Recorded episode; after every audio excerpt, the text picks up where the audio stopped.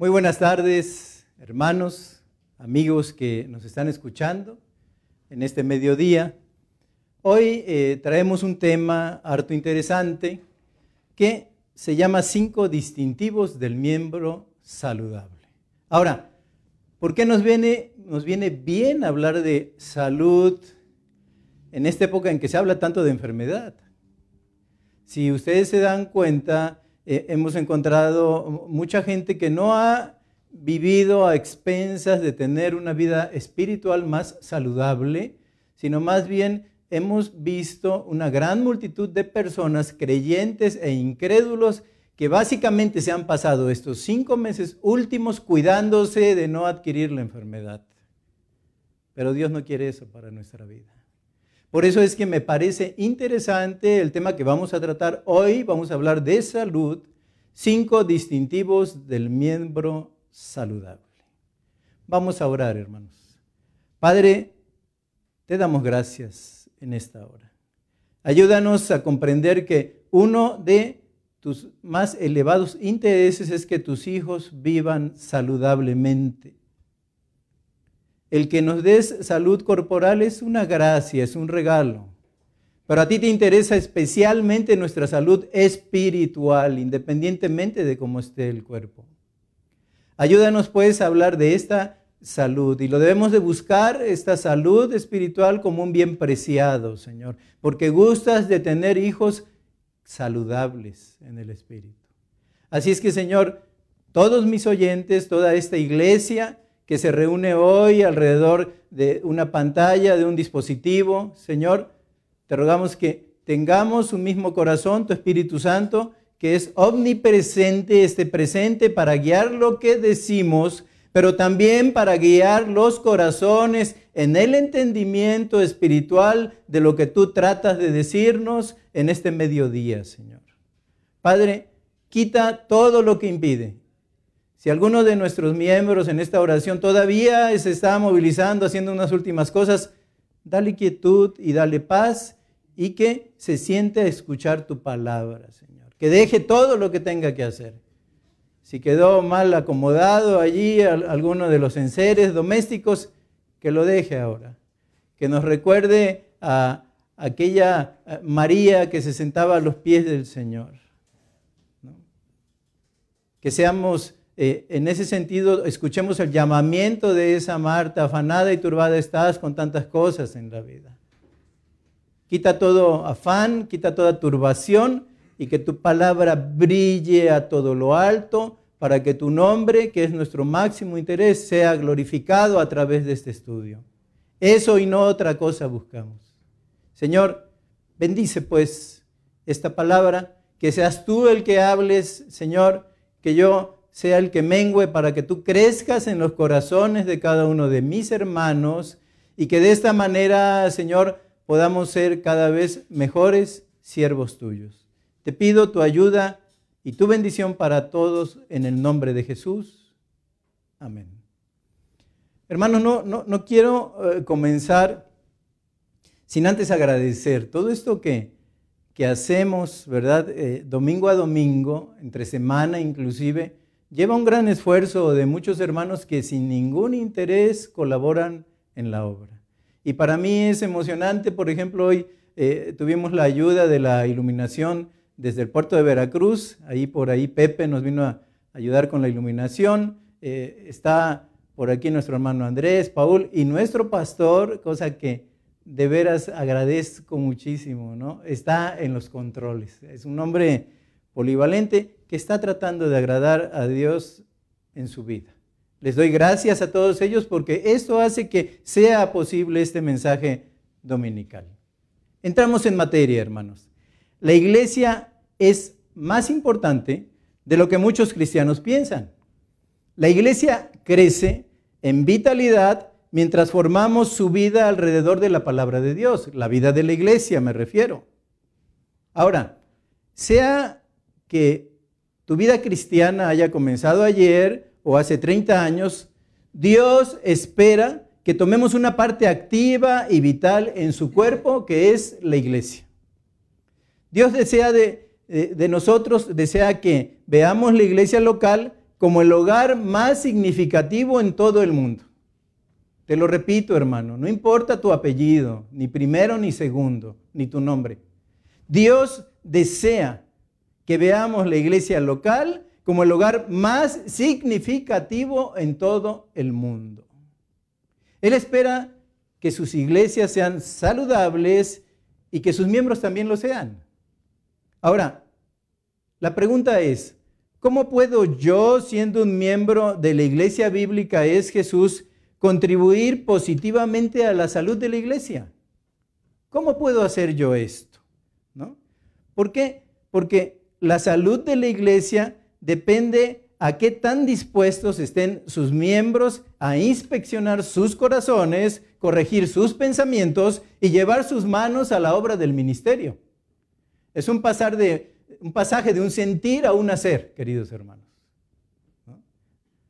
Con este fin vamos a ver cinco distintivos de los miembros saludables. Nuevamente, vamos a ver cinco distintivos de los miembros saludables. Primer lugar, primer punto. Un miembro saludable es un teólogo bíblico. Pero dos, un miembro saludable está saturado del Evangelio. Como punto tres, un miembro saludable se ha convertido genuinamente, ha tenido una verdadera conversión. Como punto cuatro, un miembro saludable es un discípulo en constante crecimiento un discípulo en constante crecimiento. Y el último punto que vamos a observar en eh, esta predicación en el día de hoy, el, último punto, el quinto punto es un miembro saludable, es un guerrero de la oración. Nosotros vimos la introducción interesante de Ricardo que nos hablaba de la oración y del creer en aquel y al que le oramos y en que Él puede hacer las cosas, mucho mejor de lo que nosotros pensamos. Pero, en primer lugar, en primer lugar, ¿cuál es el primer distintivo de los miembros saludables? Un miembro saludable es un teólogo bíblico. Vamos a ver la escritura en la carta del apóstol Pablo a los Efesios capítulo 3 y versículos 17 al 19.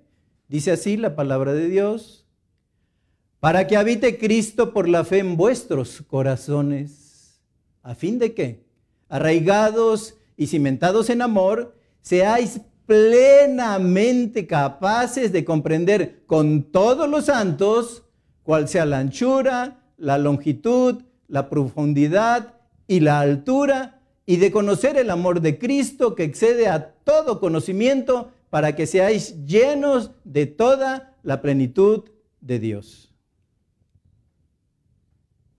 Un miembro sano es un teólogo bíblico. Y miren este pasaje que nos trae Pablo a los Efesios, ¿no? Hay una palabra que me salta.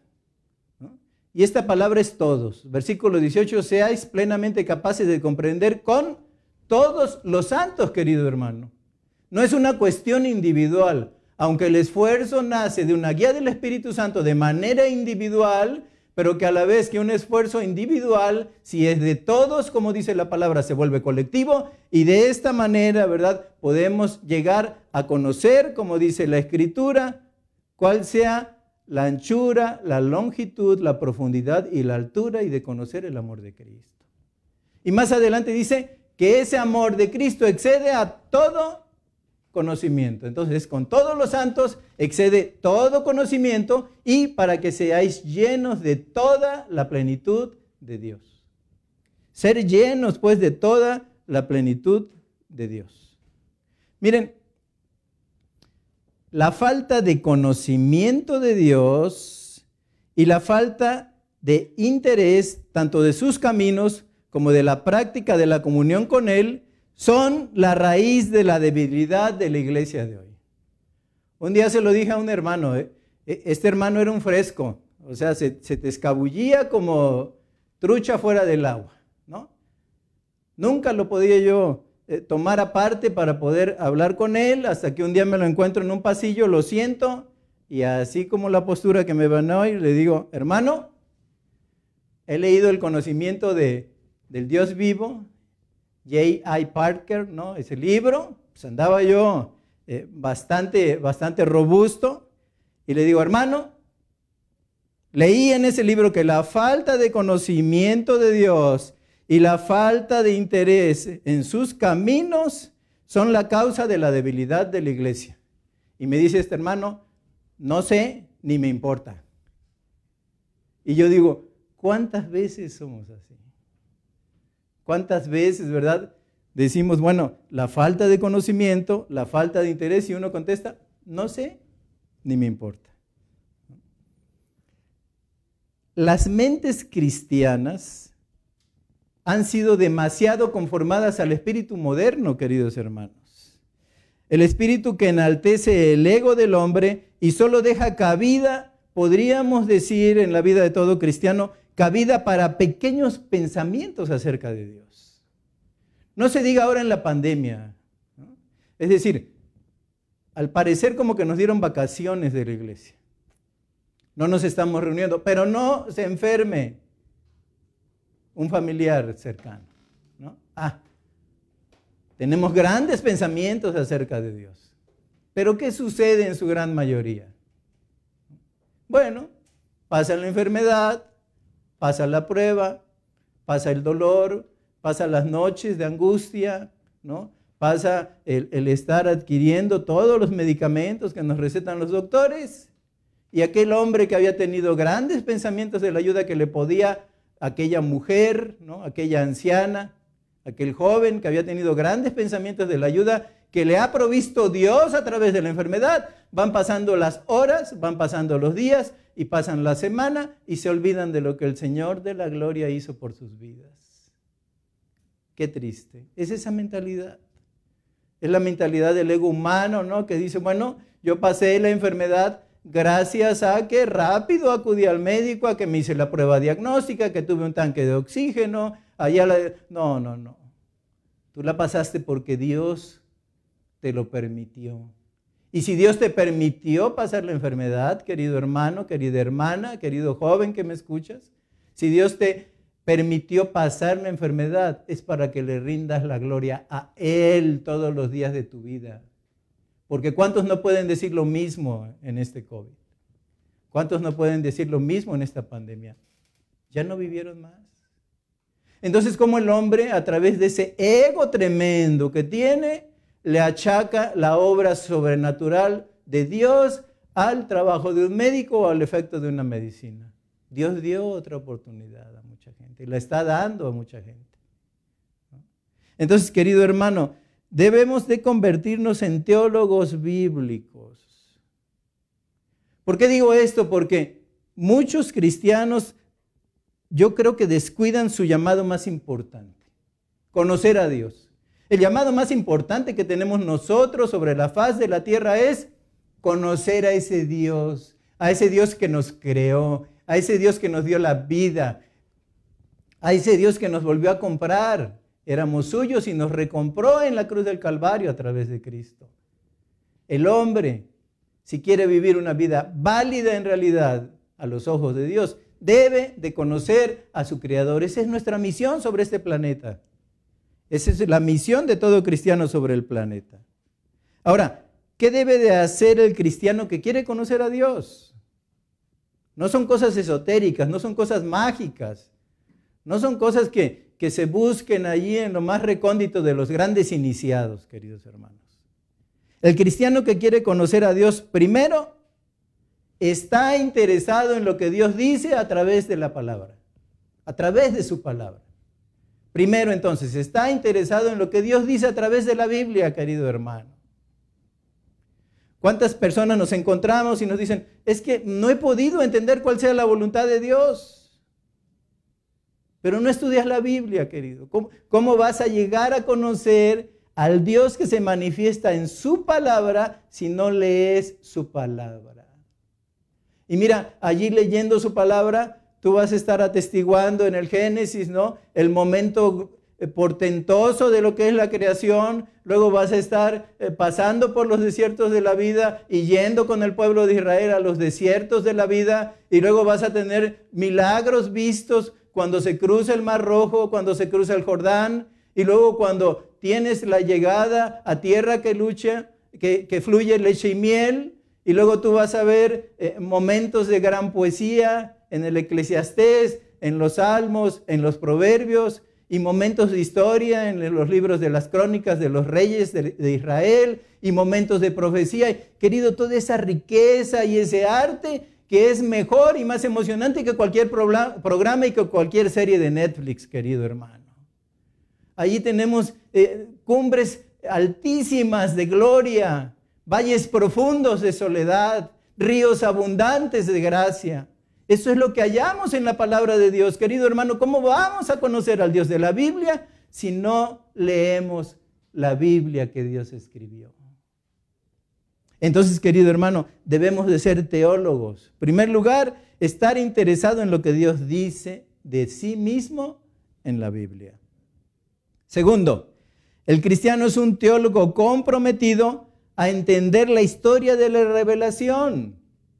Es decir, cómo Dios redime a su pueblo para su propia gloria. Y en esa historia ve que Dios es un Dios creador, es un Dios santo, es un Dios fiel, es un Dios amoroso, es un Dios soberano que hace y cumple sus promesas.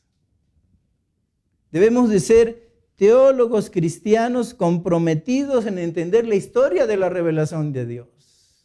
Desde la primera promesa, y pondré enemistad entre tu simiente y su simiente. Desde la primera promesa del Mesías, tan pronto está despertando el Génesis en el capítulo 3, tenemos ya una primera promesa de Dios. Querido hermano, practicar teología bíblica nos hace crecer en reverencia a Dios, nos ayuda a corregir nuestras ideas erróneas, nos ayuda a escuchar un mensaje expositivamente y tomar este mensaje para aplicarlo a nuestra vida personal y corporal como cristianos. Nosotros siempre estamos muy interesados, nos fijamos mucho en el pastor de que eh, dé sus mensajes expositivamente. Pero un miembro sano sabe escuchar expositivamente, sabe vivir expositivamente la palabra. ¿Por qué digo esto? Porque nos ayuda a escuchar un mensaje expositivamente, venga de la voz que venga, y tomar ese mensaje para aplicarlo a nuestra vida personal, para aplicarlo a nuestra vida corporal cristiana. Y nosotros somos del cuerpo de Cristo, querido hermano. Los mensajes no son para olvidar la tarde del domingo. Los mensajes son para poner en práctica. Si eres un cristiano con, eres un miembro saludable, un cristiano con salud, querido hermano, todo lo que escuches es positivamente, expónlo con toda tu vida, con todo tu ser, para que lo vivas en esa semana que va a iniciar. Eso es, escuchar es positivamente. No nada más es función de un pastor. Es función de todo miembro, así como el pastor expone expositivamente la palabra, ¿verdad? Nosotros vivimos la palabra, aplicamos la palabra, hacemos la realidad, la palabra expositivamente. Y todo lo que escuchemos entonces ha de ser puesto en práctica. Si no, ¿de qué sirve? Dice Santiago, es como un hombre que mira en el rostro, eh, su rostro en el espejo y después que se da la vuelta se olvida de cómo es. No podemos hacer eso. Tenemos que ser teólogos que pongan en práctica la palabra. ¿Por qué me decís Señor, Señor y no hacen lo que yo mando? Dice el Señor. ¿Para qué me dicen Señor? Yo no soy Señor de ustedes de esa manera. Entonces, en este, en este sentido, al escuchar el punto principal de un sermón, ¿saben qué estamos haciendo? Nos estamos acostumbrando a escuchar a Dios en nuestra vida. Nuevamente, al escuchar el punto principal de un sermón, nos estamos eh, eh, acostumbrando a escuchar a Dios en nuestras vidas. Así lo dijo el mismo Señor Jesús, Juan 10, 27, dice, mis ovejas oyen mi voz y yo las conozco y me siguen. Nuevamente, Juan 10, 27, mis ovejas, dijo Jesús, oyen mi voz. Pero no se quedan nada más con el llamado del pastor. ¿Qué es lo que siguen? El llamado del buen pastor dice, y yo las conozco, o sea, yo sé a quién llamo. Es una de las características de esa gracia. Por gracia fuimos llamados. Dice, pero además mis ovejas me siguen. ¿De qué serviría tener tan excelente pastor, querido hermano, si yo como oveja no le sigo? Si escucho su voz diciéndome lo que estoy haciendo mal y no le sigo. Si me está diciendo que lo que hago es pecado y no le quiero seguir. Entonces no soy una oveja del Señor. Por eso el Señor Juan 10, 27 dice, mis ovejas oyen mi voz, y yo las conozco y me siguen. Me siguen. ¿Ven? Predicación expositiva. En este aspecto, pues, conocer a Dios comienza con conocer a Él y su carácter, y esto también involucra entregarse uno mismo a Dios. ¿Ok?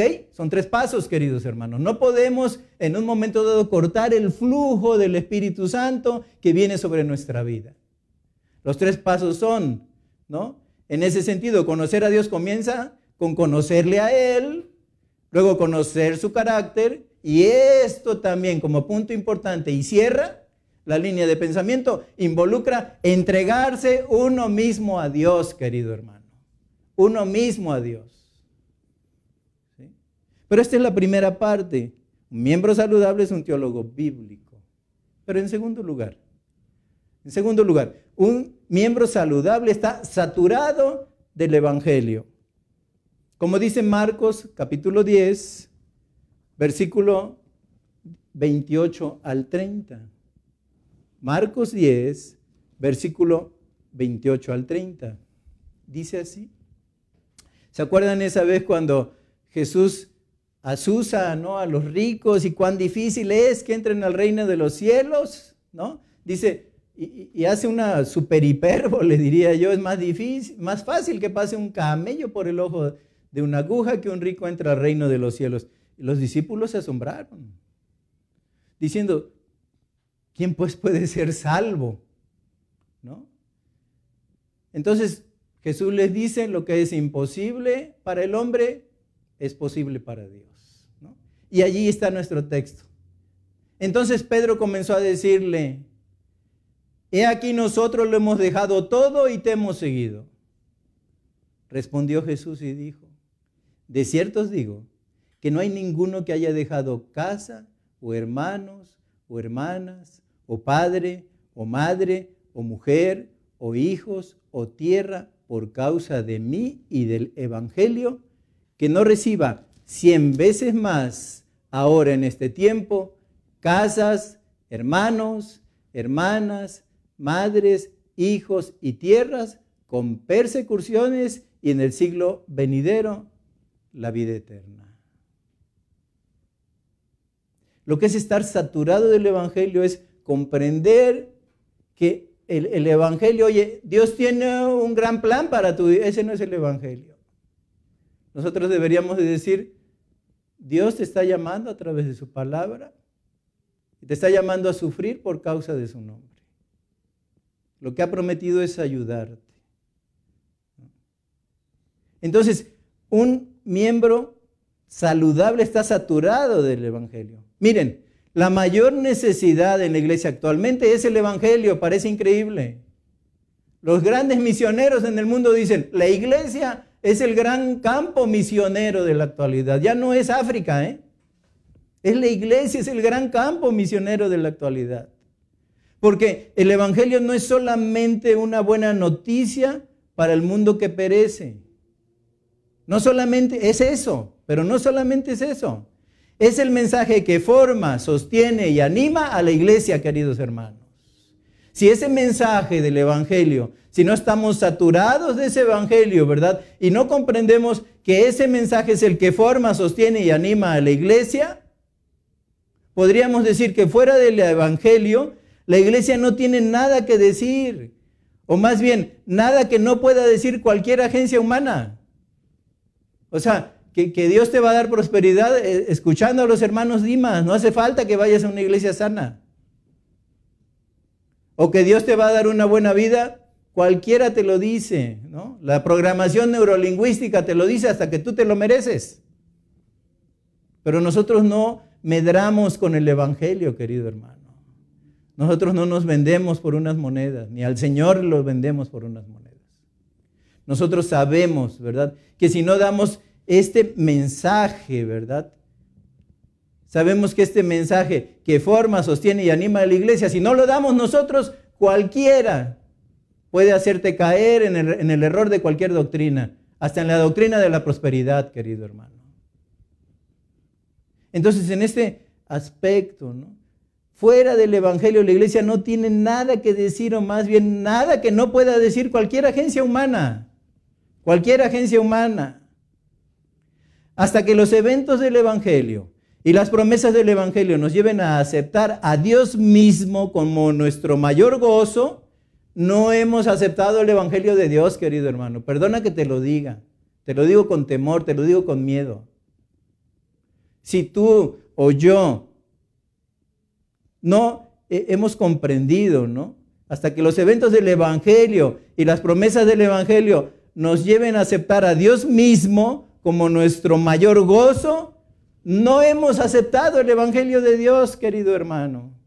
No podemos decir eso, aunque sonemos muy espirituales, hasta que Él se vuelva nuestro mayor gozo, hasta que Él sea mejor, ¿verdad?, que tener a nuestra familia, hasta que Él sea mejor que tener una propiedad, hasta que Él sea mejor que la diversión que tenemos, hasta que Él sea mejor que el vicio que arrastramos, hasta que Él sea mejor que la duda que hay en nuestro corazón.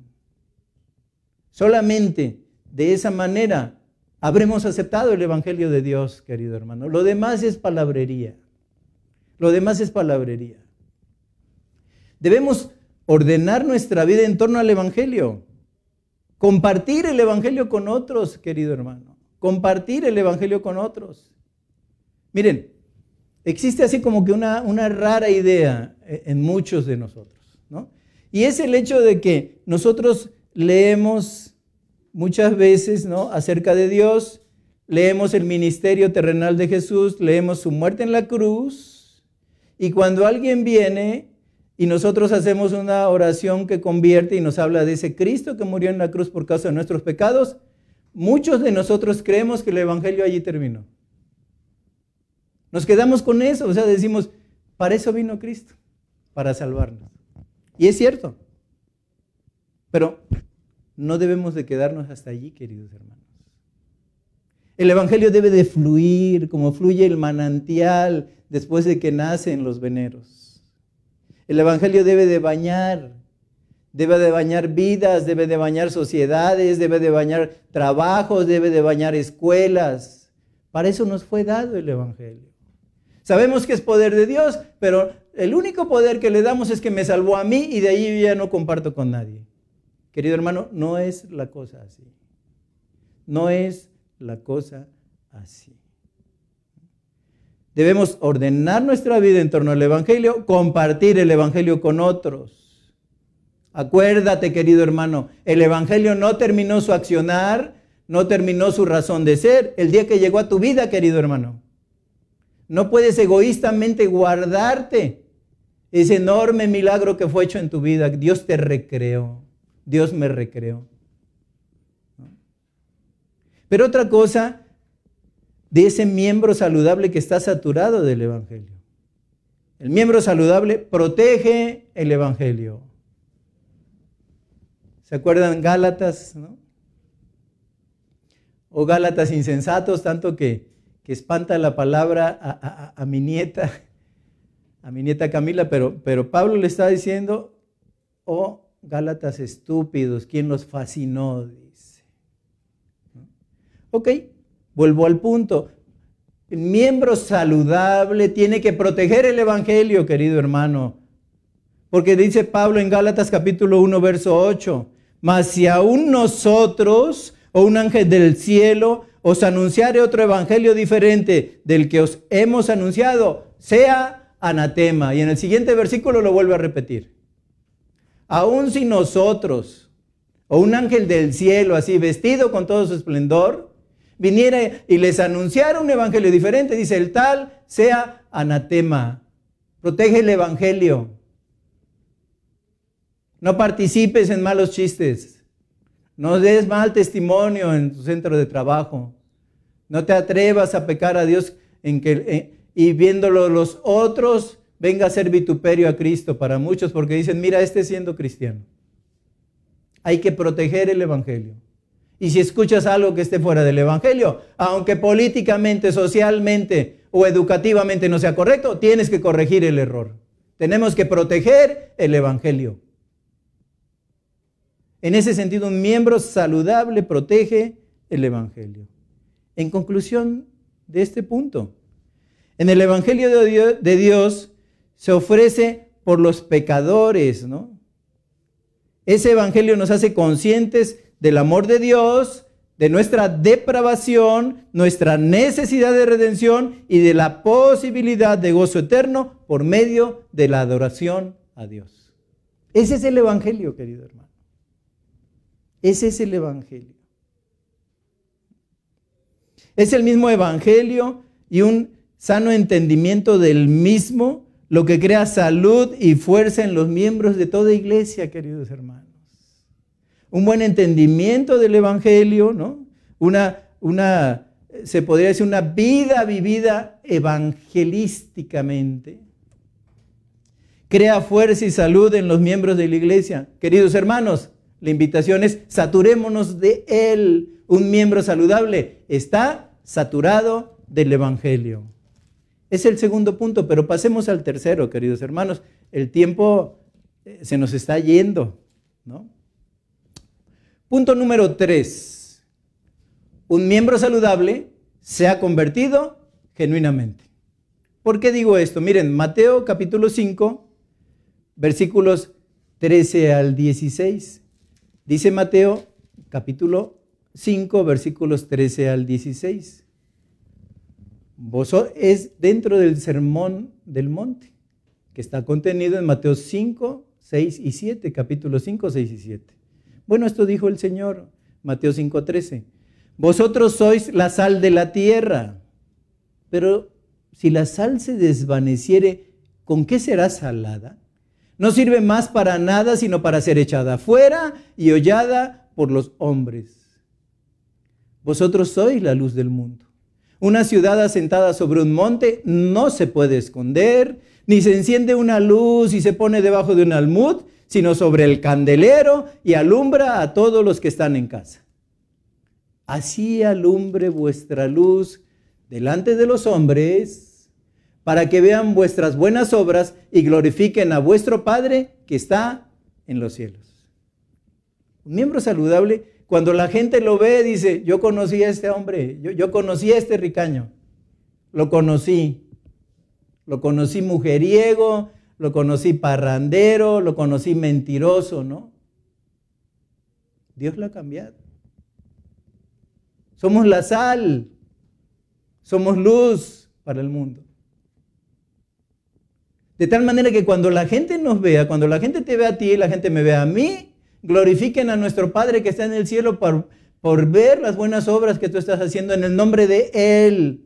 No porque Dios te haya regenerado con bastante eh, educación, no, porque Dios espiritualmente te ha regenerado para el que, que está en Cristo nueva criatura sea. Las cosas viejas pasaron y aquí todas son hechas nuevas. Es hermoso ver a un cristiano, a un miembro de una iglesia como Cristo regeneró su vida, como Cristo lo ha convertido de una manera genuina. Son joyas que el Señor usa para extender su reino. Entonces, miren, prácticamente e, e, es, una tasa altísima. Prácticamente un 90% de la gente que entrevistamos como parte del proceso de membresía de la iglesia nos dicen que alguna vez fueron miembros de una iglesia, sin haber entendido el Evangelio, y ellos mismos confiesan que no habían sido convertidos realmente. Prácticamente el 90% de los que entrevistamos. Las iglesias hemos fallado en adoptar y enseñar el entendimiento bíblico de la conversión. Nuevamente, las iglesias hemos fallado en adoptar y enseñar el entendimiento bíblico de lo que es la conversión a Cristo. Por eso alguien dijo, estamos como estamos porque somos como somos. ¿Cómo podríamos estar mejor si somos así? No hemos entendido, ¿verdad? Ese llamamiento, la importancia que tiene. No hemos entendido la conversión. La conversión es el giro radical de una vida de esclavitud en búsqueda del pecado hacia una vida libre de pecado en búsqueda de adorar a Dios. Perdona que te dé la espalda, pero es eso.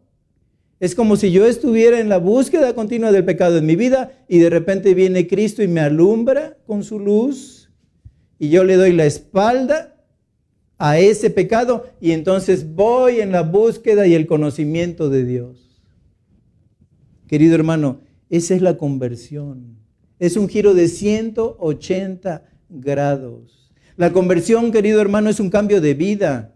No es una decisión de una noche de emoción cuando vino un cantante famoso cristiano, querido hermano.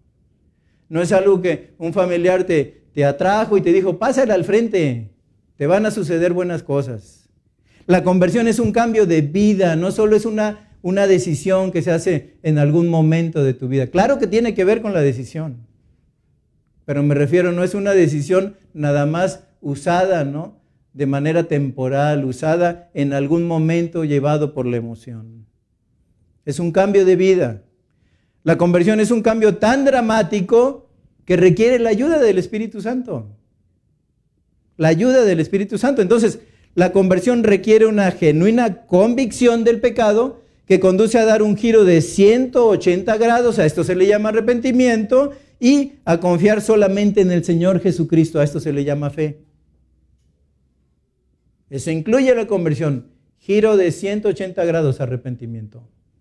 Y luego, en un momento dado, ¿verdad? Después de que das ese giro, tú confías solamente en el Señor Jesucristo y en ninguna otra cosa más. Eso es fe. Lo primero que debemos hacer es conocer nuestras almas. ¿Cuán difícil? ¿Cuán difícil es conocer nuestras almas? Engañoso es el corazón, dice la Escritura, más que todas las cosas. ¿Quién lo podrá entender? Dios. Dios sí puede entenderlo. Lo primero que debemos hacer es conocer nuestras almas. Y miren las preguntas. ¿Estamos confiando solo en la obra de Cristo para nuestra salvación? ¿O estás confiando en otra cosa? ¿Estás confiando en estar en una buena iglesia? ¿O estás confiando en que mientras vaya bien, haya, un golpe de suerte por allí, tú vas a estar cerquita del Señor. Pero eh, si te anuncian COVID o en algún familiar, a lo mejor ya quién sabe. Entonces no estás confiando en el Señor, estás confiando en tu salud. Si es que la llegas a tener. Entonces en este sentido, ¿verdad? ¿Estamos confiando solo en la obra de Cristo para nuestra salvación? ¿Existe evidencia de la gracia de Dios en mi vida? Estamos creciendo en la gracia y conocimiento de Jesucristo. Estamos creciendo, estamos teniendo el fruto del Espíritu. O sea, desde que estás en Cristo cada vez vives más con gozo. O te la vives enojado con el primero que te hace algo. Decides casi irte de la iglesia. Eso no es fruto del Espíritu. ¿Vives con gozo o vives enojado permanentemente? ¿Tienes paz? eres benigno, eres un ungüento de bondad para los que te rodean, o casi quieren que te vayas a, vivir por otro lado. Eres templadito, tienes templanza, tu fe, todo el fruto, querido hermano, no son, no son migajas de un fruto, es todo el fruto del Espíritu Santo. Si estamos en Cristo, debe de ser nuestro. O tienes, por ejemplo, las características del Sermón del Monte Bienaventurados los pacificadores. ¿Eres un pacificador? Bienaventurados los que tienen hambre y sed de justicia. ¿Buscas que se vaya el presidente de la República actual o en realidad estás buscando ¿no? tener un sitio, un lugar donde tú habites en paz? Y cuando vemos toda esta enorme ola de maldad que está sobre el mundo, ansías que venga el Señor, pero no para rescatarte de que le estés pasando mal sino para que Él se lleve la gloria y arregle sus cosas, arregle las cosas que está haciendo el mundo tal y como Él lo va a hacer. Entonces, en este, en este sentido, ¿verdad? Estamos creciendo en la gracia y conocimiento de Jesucristo, en el fruto del Espíritu, en las virtudes del Sermón del Monte. Estás siendo un pacificador, tienes hambre y sed de justicia, has llorado. Cuando alguien no acepta el Evangelio, cuando ves que está viviendo una mala vida, cuando ves que tienes tanta familia que se está perdiendo, lloras por esas almas. Predicas el Evangelio a esas almas. Queridos hermanos, todo esto lo tenemos que tener. Si en realidad nos hemos convertido genuinamente. Miren, un apóstol el cual yo quiero mucho, pues él, mismo era el apóstol amado, ¿no? Es Juan.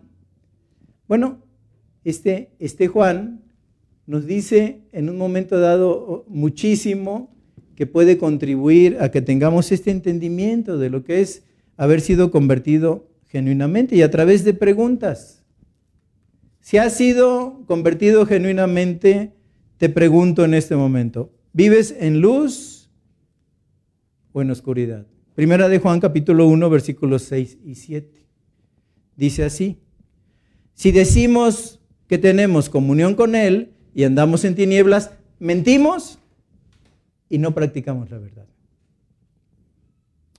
Pero si andamos en luz, como Él está en luz, tenemos comunión unos con otros y la sangre de Jesucristo, su Hijo, nos limpia de todo pecado. Querido hermano, ¿andamos en luz o en oscuridad? O sea, ¿somos los domingos cristianitos, cristianitos? Y tenemos viernes sociales en las noches, o sábados de antro, o momentos de copa con los amigos, o momentos de televisión en, en red viendo películas exclusivamente para adultos? Queridos hermanos, ¿cómo estamos viviendo? ¿Cómo estamos viviendo? Si te has convertido genuinamente, claro, no hay ni para escoger. Tenemos que vivir en luz porque Él es luz. Aquella luz verdadera, dice el mismo Juan, que alumbra todo conocimiento, venía a este mundo. A los suyos vino, dice, los suyos no le recibieron, pero a todos los que le recibieron les dio la potestad de ser hechos hijos de Dios. Tienes la potestad, tengo yo la potestad de ser hecho un hijo de Dios. No puedo vivir como hijo de Dios en tinieblas, querido hermano, ni en terrenos opacos, ¿no? Tantito con Dios, tantito con el mundo. Entonces, en este sentido, querido hermano, la primera pregunta, si te has convertido genuinamente, ¿estás en luz? Pero completamente en luz, porque tú como yo eres la luz del mundo. O sea, la gente no va a ir a la Biblia a conocer a Cristo. La gente, ¿sabes qué? Te va a ver a ti. Por eso Pablo dijo un día, vosotros sois cartas abiertas que el mundo lee. Y por si fuera poco, que fuéramos más como Pablo. Sed imitadores de mí como yo soy de Cristo. Entonces, querido hermano, ¿qué tanta luz hay en tu vida? ¿Qué tanta tiniebla? No debe de haber tiniebla en la vida del cristiano en la vida del miembro saludable que se ha convertido genuinamente, no debe de haber tiniebla. Pero nos sigue ayudando Juan. ¿Amamos más al mundo que al Padre? La segunda pregunta, primera de Juan 2.15. Y dice así la, la palabra de Dios. No améis al mundo ni las cosas que están en el mundo. Si alguno ama al mundo, el amor del Padre no está en él. Pero hermano, ok, yo trabajo mucho, ¿a poco Dios quiere que esté yo mal? No, no, Dios no quiere que estés mal. Pero, ¿qué es para ti estar mal? O sea, el vivir sin todos los lujos. El, vivir a lo mejor en un sitio rentado, ¿no? Eso para ti sería estar mal. Entonces Cristo, Cristo la, la pasó muy mal, eso fue una realidad, pero él tenía un enorme gozo y es el mismo que nos dice, teniendo sustento y abrigo, estemos contentos. Y cuando le decían, Rabí, ¿dónde moras? Decía, las aves tienen nidos, las zorras tienen cuevas, pero el Hijo del Hombre no tiene dónde recostar su cabeza. Y eso no lo avergonzaba. Y eso no lo apenaba, y eso no lo hacía negar la enorme bondad que tuvo al Padre para enviarlo a morir por nosotros y glorificaba al Padre. Querido hermano, ¿armamos más al mundo que al Padre? Porque miren, así como que en la secuencia lógica, para los trabajos y para los negocios y para los business, nos pintamos solos, ¿no? No sea para el momento de la iglesia. Oye, ya va a comenzar. Oye, este, otra vez, ya se tardaron, no están aquí sentados. Queridos hermanos, el mundo es un competidor en el santuario divino. Es decir, si tú estás armando al mundo en cualquiera de sus formas idolátricas, tienes que hacer una seria reflexión acerca de cómo estás viviendo tu vida cristiana. Porque el mismo Juan nos lo dice, quien es amigo del mundo es enemigo de Dios. No hay medias tintas, queridos hermanos. Si tus mejores amistades están en el mundo y no tienes ninguna amistad aquí en, en la iglesia bíblica, querido hermano, ¿qué está pasando contigo? Pues estos que están aquí conviviendo con nosotros son los que, según la bondad y la misericordia de Dios, pasarán la eternidad para que todos juntos le cantemos al Señor de su gloria eternamente. ¿Qué está pasando, querido hermano? ¿Amamos más al mundo o al Padre? Pero seguimos pidiendo el auxilio de Juan. ¿Amamos a otros cristianos? Ah, dura pregunta. ¿Amamos a otros cristianos? Primera de Juan, capítulo 5, versículo 1. Dice, todo aquel que cree en Jesús es el Cristo. Es nacido, todo aquel que cree que Jesús es el Cristo es nacido de Dios y todo aquel que ama al que engendró ama también al que ha sido engendrado por él. Aquí entra mi hermanito de la iglesia bíblica es Jesús. Todo aquel que ama al que engendró, ama también al que ha sido engendrado por él. ¿Cuántos tenemos esa política de que no, yo no sé? Es, eh, así soy yo, así me tendrás que comprender, ese es mi carácter. Si te gusta, me aceptarás. Y si no, yo estando bien con Dios, aunque se enojen los angelitos. No es la cosa así. Tenemos que amar a nuestros hermanos. A los más simpáticos como yo. Sí, qué simpático estás dando el mensajito este. Si amas a tu hermano que te ama, eso es amor fraternal. ¿No? Si tú amas a aquel amigo, aquella amiga que te ha escuchado, que te ha hecho favores, aunque no sea de Cristo, ese es un amor interesado. Pero el amor que nosotros debemos de tener para los otros es un amor agape. Es decir, le amo a Él no por lo que es, como también Él no me ama por lo que soy. Lo amo porque es un hijo de Dios. Y así como Dios dio su vida en la cruz para morir por mí, murió también por mi hermano, el del carácter difícil, el de la voz altisonante, el, que, el que a cada rato me anda molestando, ¿verdad? Con, con sus impertinencias de que hay que vivir para Dios, hay que seguir a Cristo, no busquemos otro bien más alto, más sumo en la tierra más que a Cristo.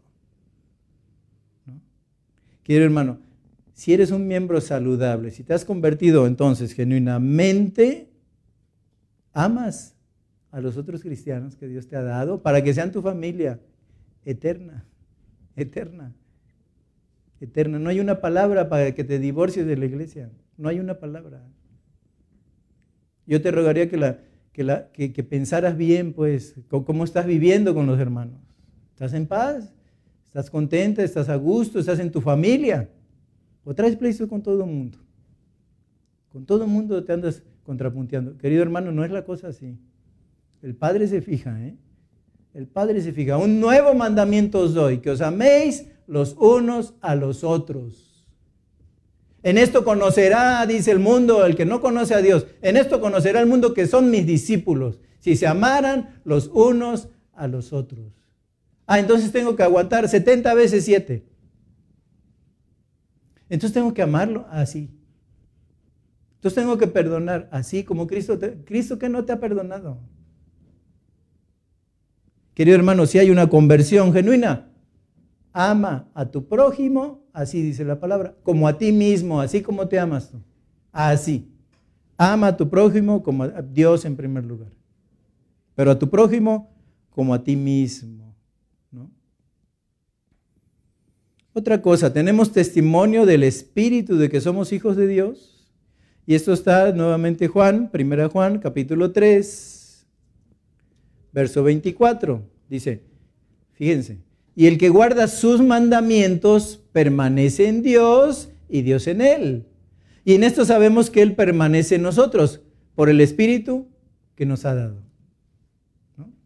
Pero fíjense la relación. Yo así en la mañana que estaba haciendo el último repaso dije, hasta lo puedo leer este, empezando por la parte B y terminando por la A. Fíjense. Y en esto sabemos que Él permanece en nosotros por el Espíritu que nos ha dado.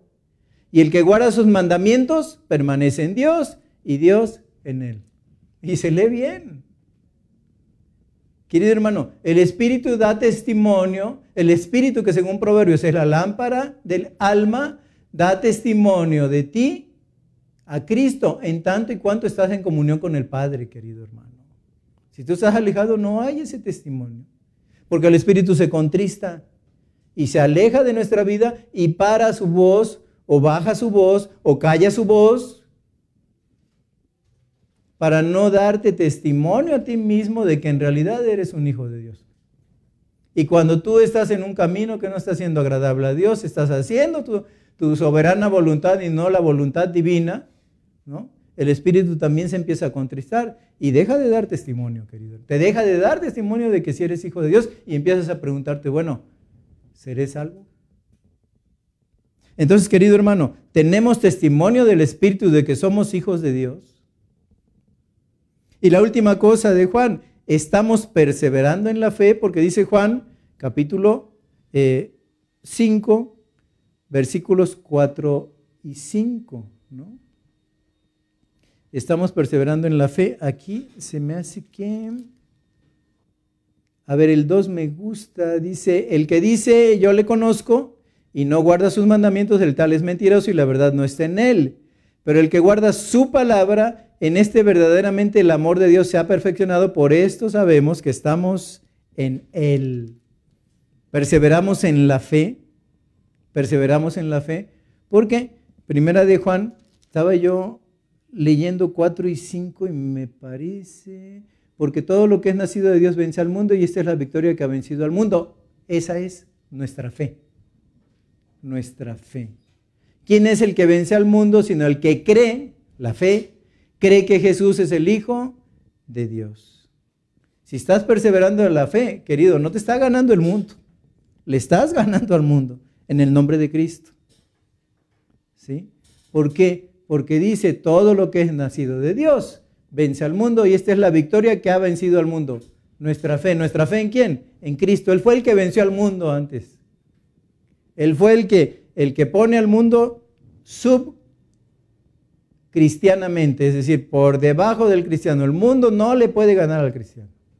El que gana en nuestro corazón, en nuestra vida, es Cristo. Así es que la última pregunta, ¿estamos perseverando en la fe?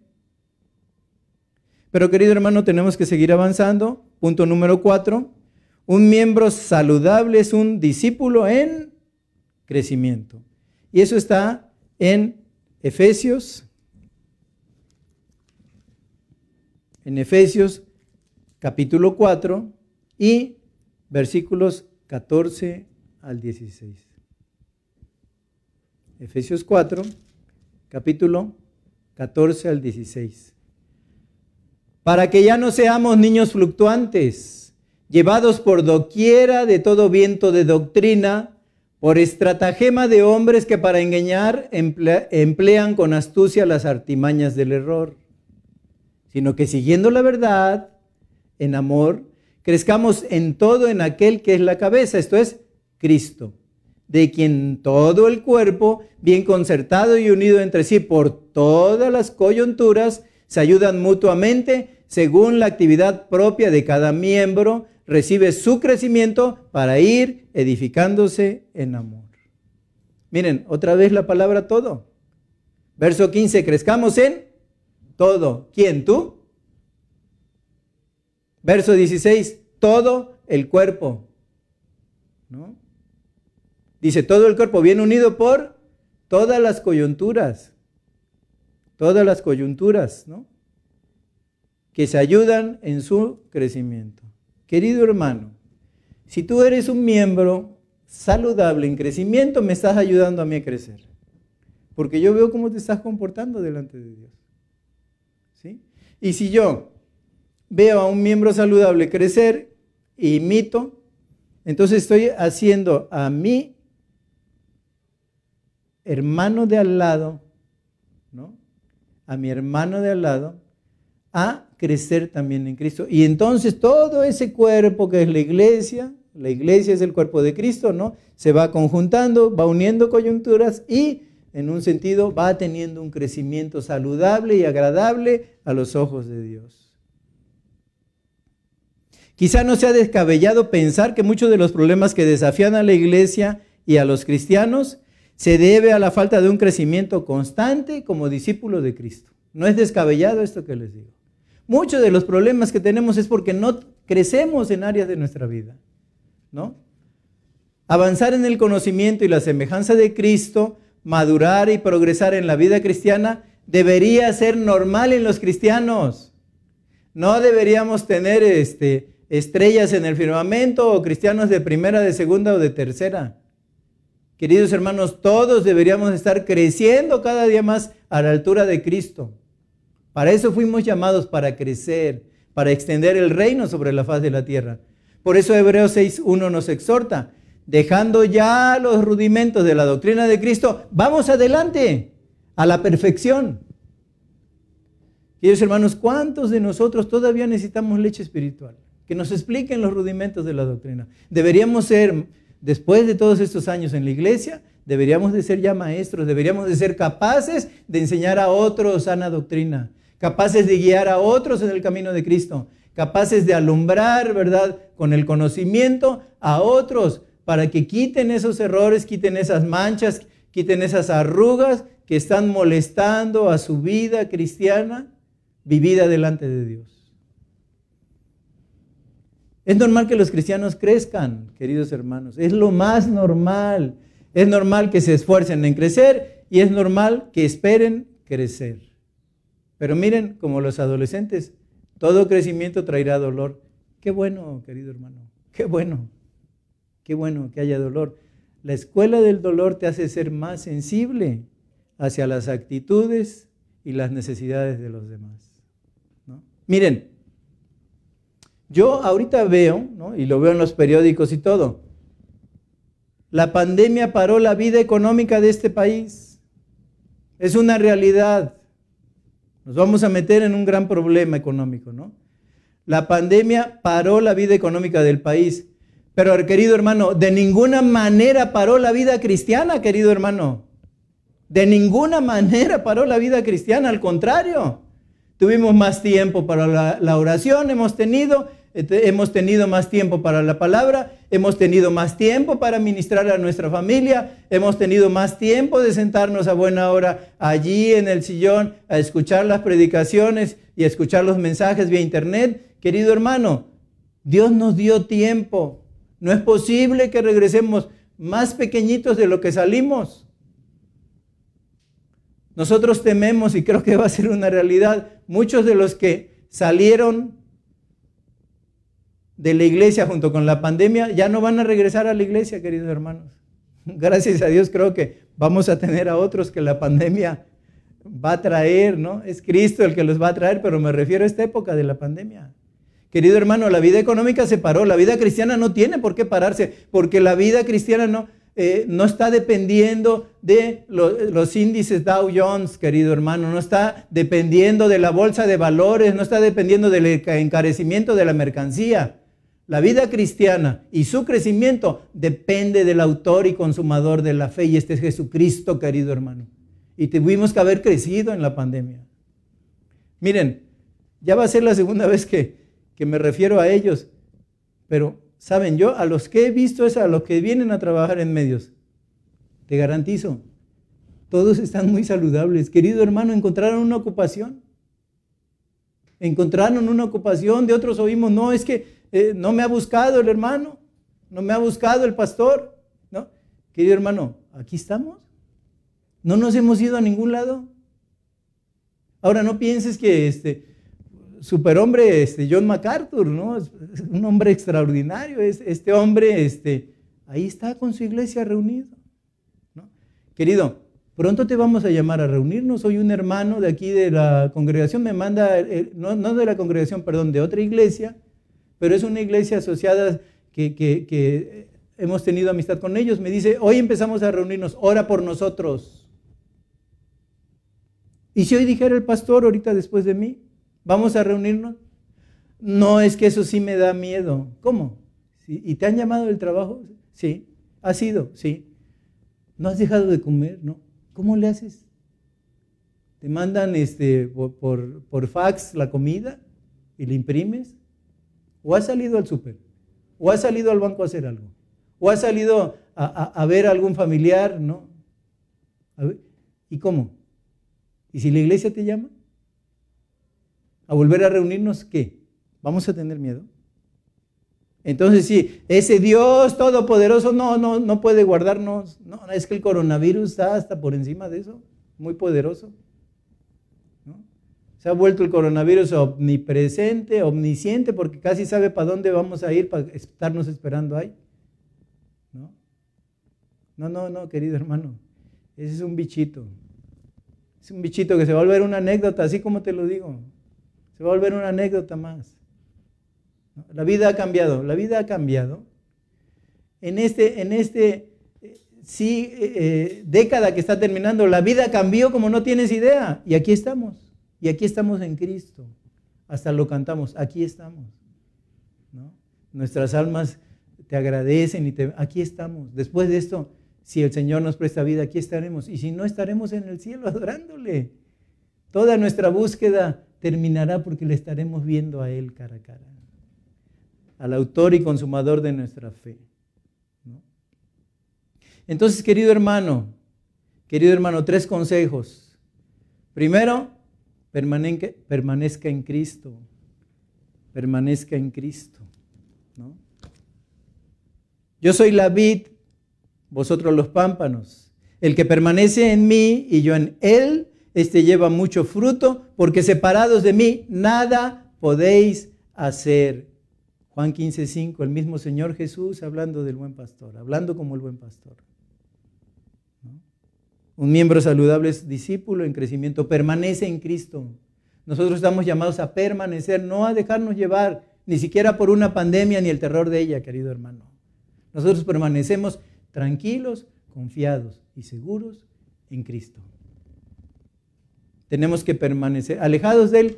¿Qué vamos a hacer, queridos hermanos? Punto número uno, permanezca en Cristo. Dos, utilice los medios ordinarios de la gracia. Utilicemos, que utilice yo los medios ordinarios de la gracia. Estudio bíblico, participar en las ordenanzas, querido hermano. En el bautismo, cuando haya bautismos, vamos. Luego van uno que otro, los de siempre. Hermano, es una ordenanza. Alguien está obedeciendo al Señor en el bautismo. Debemos ir todos. Participar en la cena, querido hermano tener todo listo para la cena y perseverar en la oración, que va a ser el último punto ya. Permanezca en Cristo, utilice los medios ordinarios de la iglesia, participa en la iglesia. Una exhortación que siempre viene, ¿no? No dejando de congregarnos como algunos tienen por costumbre, y tanto más cuanto vemos que ese día se acerca, el día del regreso glorioso de Cristo. Participa en la iglesia, Insta a no descuidar a la asamblea de los santos. Solo así creceremos. Solo así creceremos, queridos hermanos. No descuides la iglesia, la esposa de Cristo. Pero, como todo lo que comienza tiene que terminar, un miembro saludable es un guerrero de oración. Eso lo dice Efesios 5, 16 al 18. Estad siempre gozosos, dice la Escritura, orad sin cesar, dad gracias en todo, porque esta es la voluntad de Dios. Efesios 5, sí, ¿verdad? 16 al 18. ¿no? Ya casi eh, Pablo está, está despidiéndose ¿no? en esta carta. Y eso, eso dice la, la palabra de Dios. No sé si estoy correcto allí en este, como que lo dije de memoria. Un miembro saludable es un guerrero de oración. Estad siempre gozosos. Orad sin cesar, queridos hermanos. Debemos orar sin cesar de día y de noche. Ahora, bueno, yo, yo veo bien, no está mal, ¿no? Que si, que si ya el familiar se enfermó de COVID o, el mismo hermano se enfermó de COVID, uh, se vuelve un guerrero de la oración. Pero ¿cuánto dura eso? Ya, ya pasando el susto, ¿no se vuelve a orar? Un miembro saludable es un guerrero de oración. De todos los cristianos que conozco, no puedo pensar en uno que no crea que la oración es importante y no solamente importante, sino vital para la vida cristiana. ¿Quién de ustedes dice que no a esto? ¿No? La oración es tan importante, fíjense, les va a parecer como broma. La oración es tan importante que es la única acepción válida para no cumplir el deber conyugal. Pablo les dice en Efesios 5, mujeres, cumplan con el marido el deber conyugal. Eso lo dice Pablo, ¿no? Pero 1 Corintios 7, 5 dice, no os neguéis el uno al otro, a no ser por mutuo este, consentimiento para ocuparos sosegadamente en la oración. Ah, Qué bonito sería, este, no porque me duele la cabeza. ¿no? Ahorita no, querido, me duele la cabeza. Qué bonito sería decir, ahorita no, querido, vamos a orar. El tiempo lo implica. Mira, allí nadie te va a poder decir nada. ¿Te das cuenta? Es la única excepción para no cumplir con el deber conyugal. No hay otro. No hay otra excepción. ¿No? Ahora, en este sentido, ¿qué es la oración? La oración es todo, todo ese arte, toda esa riqueza cuando el alma se abre como las flores ante el rocío de la noche y se expone a su Creador para ser bañado por la ola del Espíritu Santo. Eso es la oración, queridos hermanos. Uno podría decir, ¿verdad? Cuando un miembro deja de ser saludable, nosotros nos estamos dando cuenta que se está perdiendo en la oración. Porque miren, yo veo hermanos, ¿verdad? Que veo hermanas también, ya no oran para decidirse en alguna situación, ya no oran para buscar un trabajo, ya no oran cuando salen a trabajar, ya no oran cuando hacen un negocio, ya no oran, ¿verdad? Por, por los líderes de la iglesia, por la iglesia misma, ya no oran por su familia perdida, este, ya no oran. Y aun cuando llega la hora de la comida te dicen, ora tú. O sea, ¿tienen una conciencia culpable? ¿O qué pasa, queridos hermanos? Ya no oran. Juan 15, 7. Si permanecen en mí, mis palabras permanecen en ustedes, pidan todo lo que quieran y les será hecho. En ese sentido, Salmo 5, 2. Oh Señor, yo me levantaré de mañana, oraré a ti y esperaré. Romanos 8, 28. ¿Qué hemos de pedir? No sabemos cómo conviene, pero el Espíritu intercede por nosotros con gemidos indecibles. Querido hermano, eh, todo, ese arte que hay en la oración. Cuando el alma se pone delante del Señor, teniendo la seguridad y la certeza de penetrar en el mismo lugar santísimo, querido hermano. Un lugar donde nada más una vez al año entraba el sacerdote. Y tú tienes 365 diagonal, 365 días para entrar a ese lugar aclamar porque nuestro sumo sacerdote, que es Cristo, ya fue sacrificado, querido hermano, y está intercediendo por ti. Y el Espíritu Santo de Dios está intercediendo también por ti, enderezando esas oraciones para que lleguen a los oídos de Dios como a Él le agradan. Querido hermano, cuando perdemos todo eso, te das cuenta que un miembro que había sido saludable y que había degustado de una comunión con Dios se va perdiendo. Y deja de orar. Es un muy mal síntoma. Peor que el COVID, querido hermano. Porque habla como que de, con ese ser amado, ¿no? Al que decimos amar, al que buscamos, al que le cantamos, ¿no? Al, que es nuestra máxima expresión de gloria, no hablamos con él. No hablamos con él, es algo que no se puede comprender en el cristiano. Entonces un cristiano eh, saludable debe de ser un guerrero de la oración. Por decirlo así, oración, vida de oración, salud. Falta de oración, enfermedad. No se puede ser un miembro saludable si tú en un momento dado no estás bañando tu vida, tu día a día, tu familia, tu trabajo, tu ganancia económica, tu misma persona, a tus hijos, no los estás bañando de oración, querido hermano. No estarás siendo un miembro saludable. Pero miren, terminamos, hemos visto un miembro saludable, es un teólogo bíblico, un miembro saludable está saturado del Evangelio, un miembro saludable se ha convertido genuinamente, un miembro saludable es un discípulo en crecimiento, un miembro saludable es un guerrero de la oración. Pero una aclaración pertinente, querido hermano. Esta plática no pretende enjuiciar o condenar. De veras no, querido hermano. Mira, tu corazón, querida hermana, es mi corazón. Tengo los mismos fallos. Lucho para dar testimonio. Lucho con mi vida de oración. Lucho para tener una teología que haya que tenga una profundidad sana para mi vida, que me permita vivir ese temor de Dios con toda su riqueza y esplendidez. Lucho por eso, querido hermano. Lucho por querer a muchos. También lucho que no son amables, es decir, es muy difícil de amar, pero Cristo los amó. ¿Quién soy yo para no amar a mis hermanos? ¿Quién soy yo para no perdonar? ¿Quién soy yo para no pedir perdón cuando se me presente la oportunidad? Lucho, mi corazón es tu corazón, querido hermano. Y sabemos que tenemos una cabeza que es de oro, ¿no?